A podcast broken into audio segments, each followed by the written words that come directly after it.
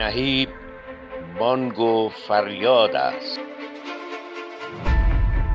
تلنگری است با کلمات و تصاویر.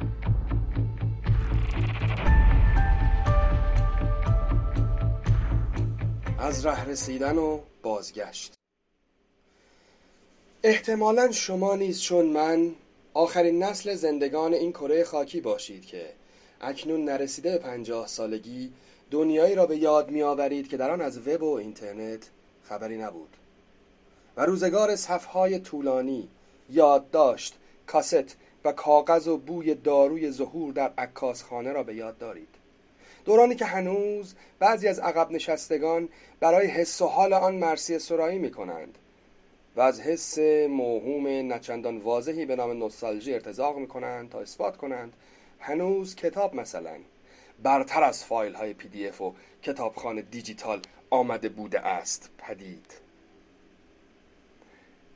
ما پیر می‌شویم و ذره ذره به خاک میافتیم و آیندگان آنهایی که در عصر دیجیتال به دنیا آمده اند با نیش باز و اندکی تمسخر به نوشته های ما نگاه می کنند و همانطور که ما حالا به تعصبات قبیله ای یا مذهبی افراطیون می خندیم آنها نیز محض مزاح برای هم تعریف خواهند کرد که مثلا پدر بزرگ خدا بیامرزشان با اینکه صبح تا شب توی شبکه های اجتماعی میگشته و لایک و کامنت می‌زده با این حال فضای مجازی را مضر و فاسد می‌دانسته و نوشته های از او باقی است. در همان فضای مجازی در زم و بدی فضای مجازی و اینترنت.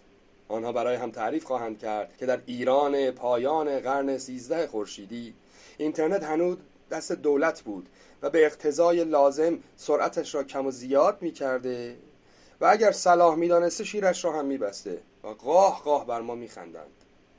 آنها تعریف خواهند کرد که بسیاری از عکاسان سرشناس دوران گذشته با ظهور دوربین های دیجیتال و حذف نگاتیو و چاپ با حذف آینه از اغلب دوربین ها به سقوط افتادند و هنرهای تصویری به سختی و با خونریزی بسیار به جهان تازه تر پا گذاشت. تا اینجا شاید حق با آنها باشد و اگر یکی از ما پیرپاتال های بیدندان نشسته بر ویلچر زنده باشیم با توضیحات مفصلی تلاش خواهیم کرد به آنها بفهمانیم دنیای بدون اینترنت چگونه بود و انسانیتش بیشتر بود و ولکن این افسانه ها هم نیستیم. برای ما هنوز ماندن بر سر اعتقادات باستانی خود ارزش است و هر کسی با توسل به بوی رنگ روغن یا کاغذ چاپی برای خود هویت و حس و حال میتراشد. این است که می‌گویم دست بردار.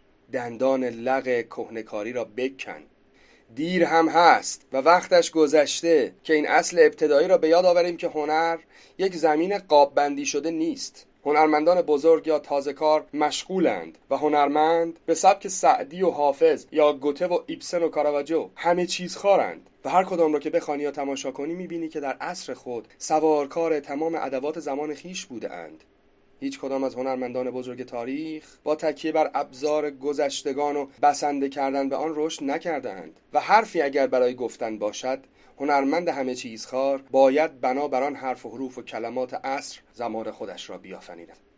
گاهی مانند سالیمان عکاس لازم است با دوربین ساده و شیشه و داروی چاپ پیشروترین مفاهیم و بدیعی ترین تصاویر را ثبت و ضبط کرد. و گاهی همچون وفا بلال برای درک عمق فاجعه جنگ یک بازی کامپیوتری طراحی باید کرد. دوران ما دوران همین وضع حمل ناچار است. دورانی که گذشته با تمام حیبت کاذب فریبای خود مرده تمام شده و دورانی که پیش روست نیازمند گذر از تردیدها و تعصب هاست.